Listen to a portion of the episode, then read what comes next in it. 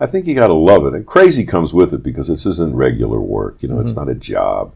You don't uh, you don't have real rules. There are rules, but you you determine your reality by, by how you improvise inside of those rules if you want to produce records. So mm-hmm. it's it's tricky, and I guess it's not for regular people.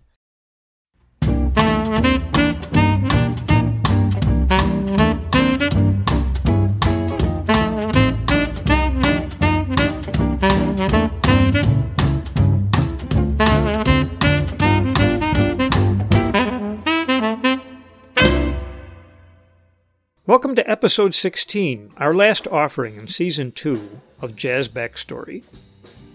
Our opening mystery quote, which included the line, I think you've got to love it and crazy comes with it, could very well have been spoken by any number of jazz artists who have articulated a similar sentiment. In fact, it comes from Joel Dorn, who made his living as a record producer. The topic for today's episode.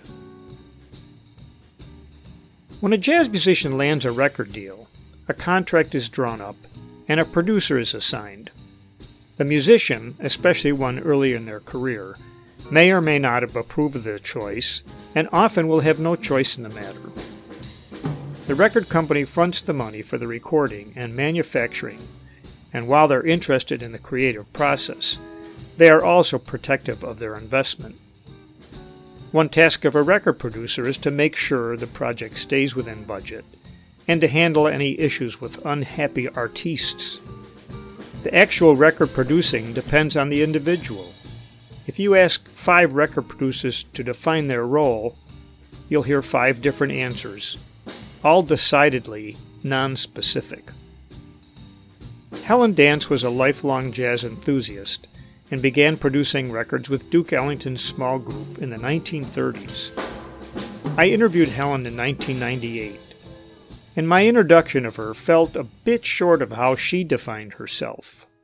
Jazz producer is what I like best. Jazz producer. Mm, that's what I think is most important. Yes. The music that you have contrived to bring to life, bring out. Don't you think so? Yeah. That's you, what lives. When you um, use contrive. How does that work as a producer? You're... I don't even think of it that way. I mean, you know, I started very early. Mm-hmm. I think I was the the first.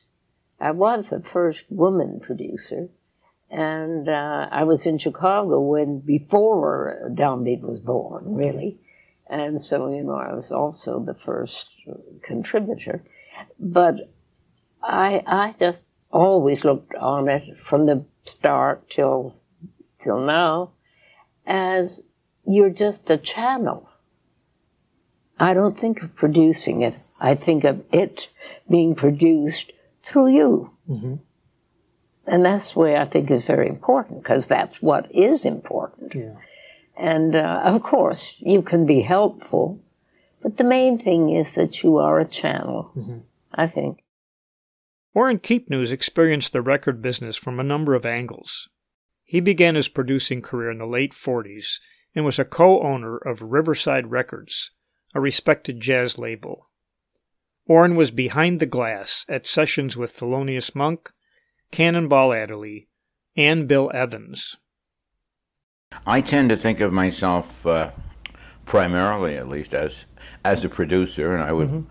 that's the way I would prefer to be to be remembered. If I were to have a gravestone, that's what it should. Yeah. If it's a, if it gives occupation on gravestones, yeah. that's that's what I want.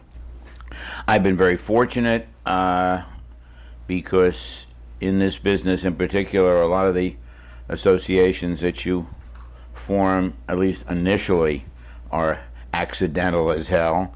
Uh, if someone tells me that I have been helpful to this or that career, that's exactly the thing that I want to hear mm-hmm. because mm-hmm. I have I've always looked on the role of a producer in a very specific way. Now, you know, this one of the hardest things, and I've been at it. Uh, I'm getting perilously close to my 50th anniversary in this business, mm-hmm. but uh, I still have to pause usually when I'm asked to make some kind of definition of what it is I do, because for better or worse, I don't know about other things because I've only done this really, but jazz record producers do a little bit of everything. Uh, and there's always a shortage of personnel. And uh, it's, to me, the important, the most important role is what I have taken to repetitiously referring to as being a catalytic agent. That I'm, I am supposed to create the circumstances under which the artist can work most effectively. That is, I finally got it, got it, got it boiled down to that one mantra, and uh, that you know, that's what I am. That's that's what I do.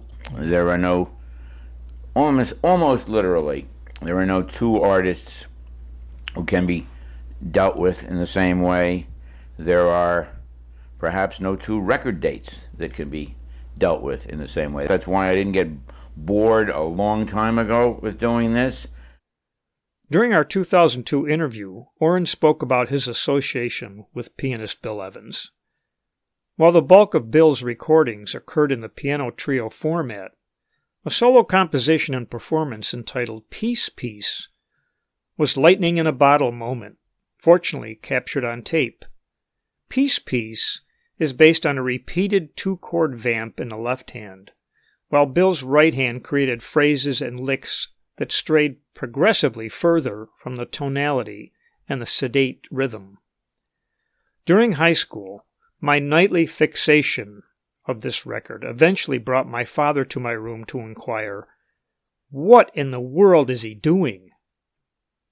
Orrin produced this session and reminisced about the moment. Bill actually he wanted to be a trio piano player, and he fundamentally was. Mm-hmm. So nobody, nobody messed with him artistically too much that way. Speaking of him, I wanted to get your reaction on this, if I could. See if I found Okay. the kind of place I was Since I don't know what you put on. This is like a blindfold. okay. test.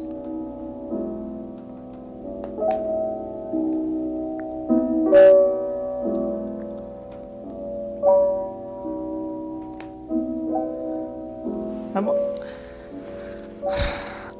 always wondered what was going on in the booth, especially.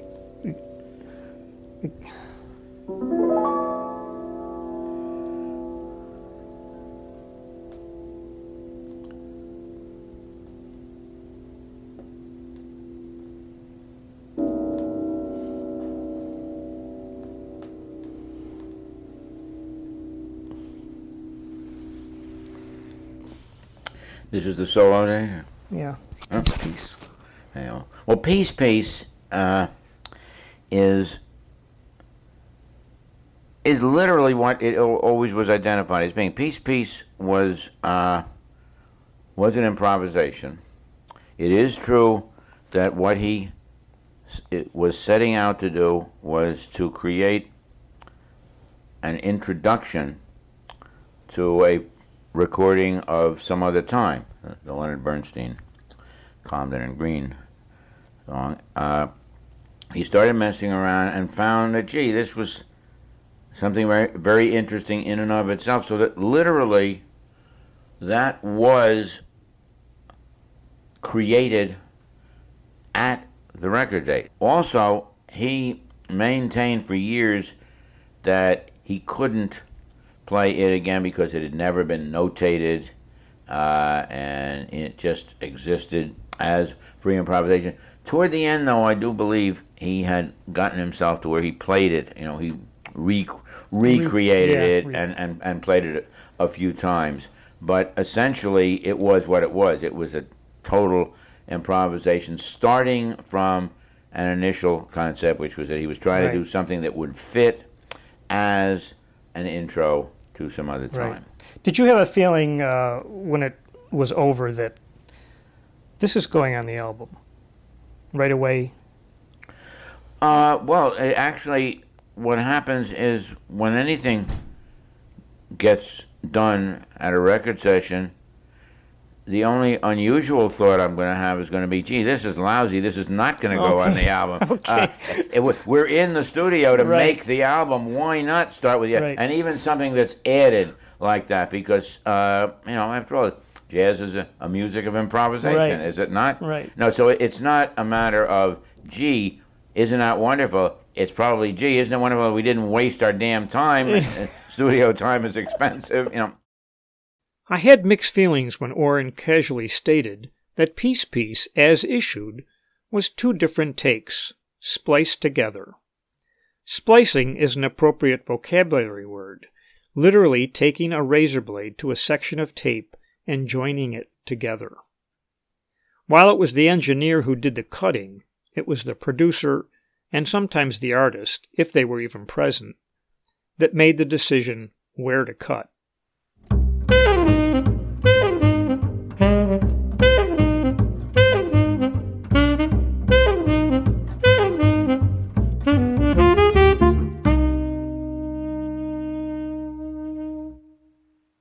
Producer George Avakian played a significant role in the career of two of the most important trumpet players in jazz, Louis Armstrong and Miles Davis.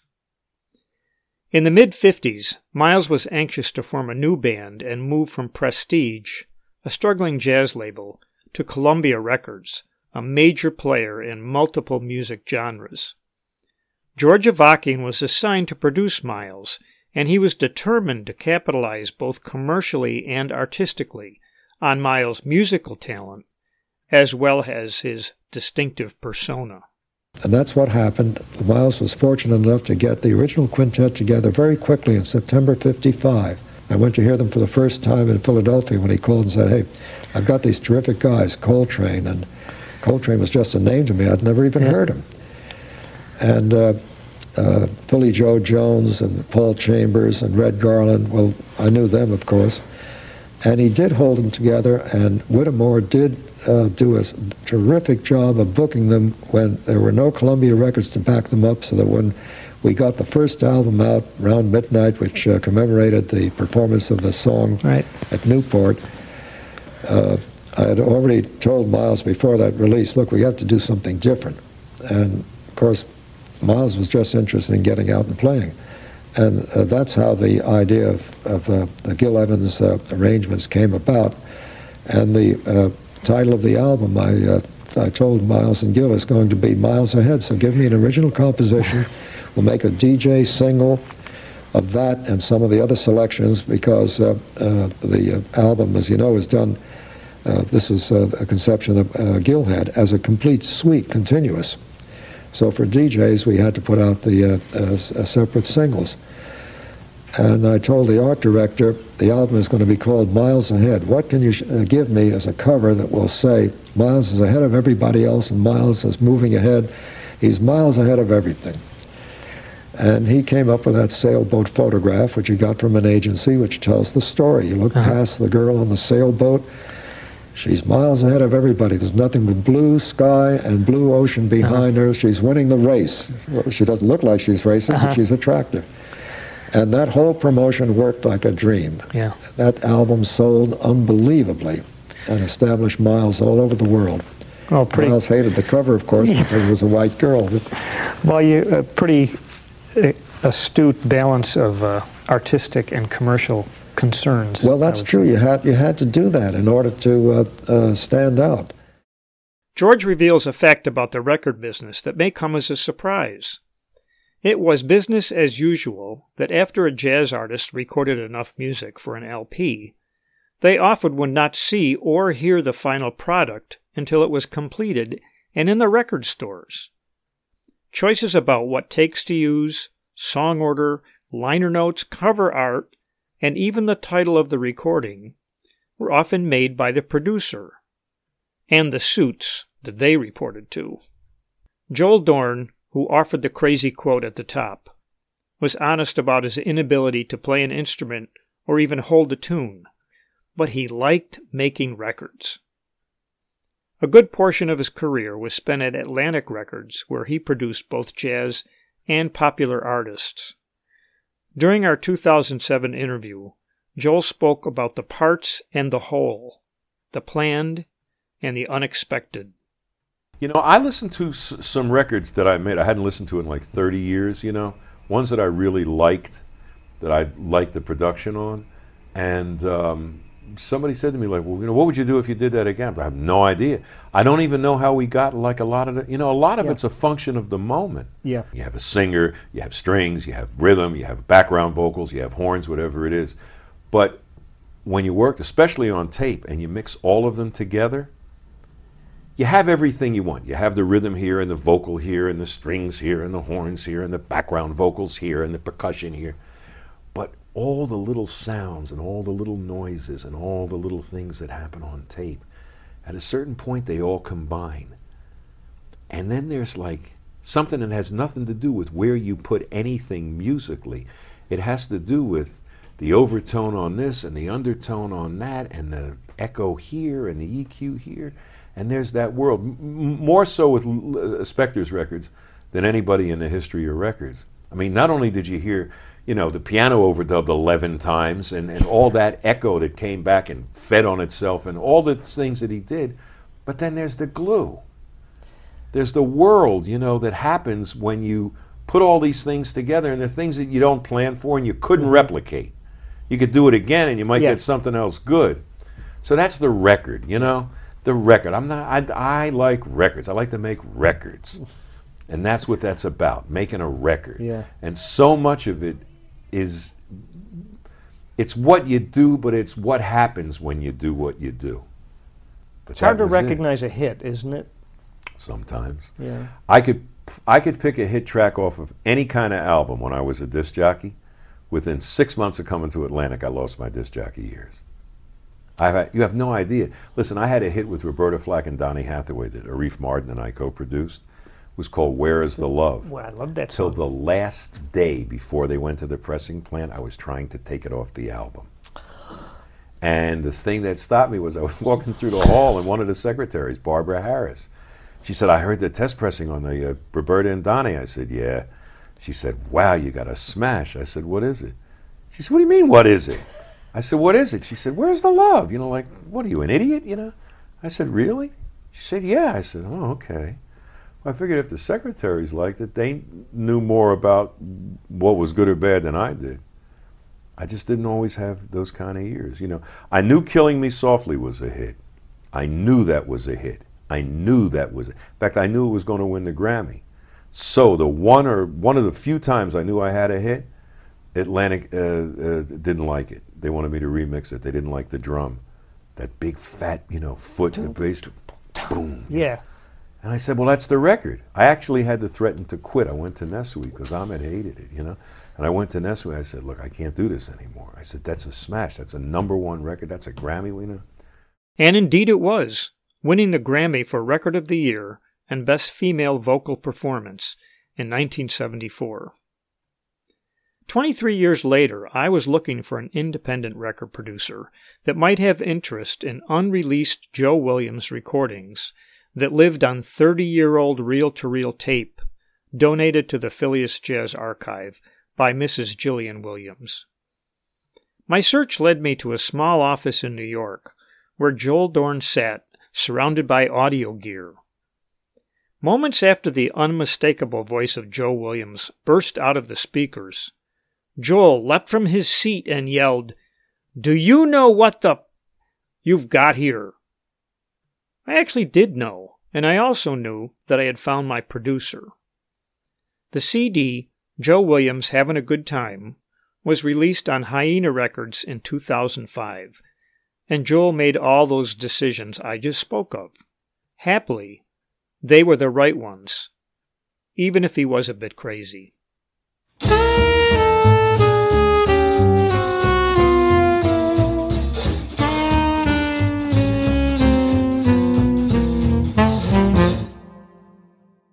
Unlike Helen Dance, who simply let the music channel through her, some producers like to take a very active role in shaping the final product. Having multiple choices when it comes time to mix gives them extra decision making opportunities. Saxophonist Tom Scott is quite familiar with this producing approach. And it's a good bet to say that everyone has heard Tom Scott. His distinctive saxophone has been heard on hundreds of recordings, from Carole King to Steely Dan to Paul McCartney.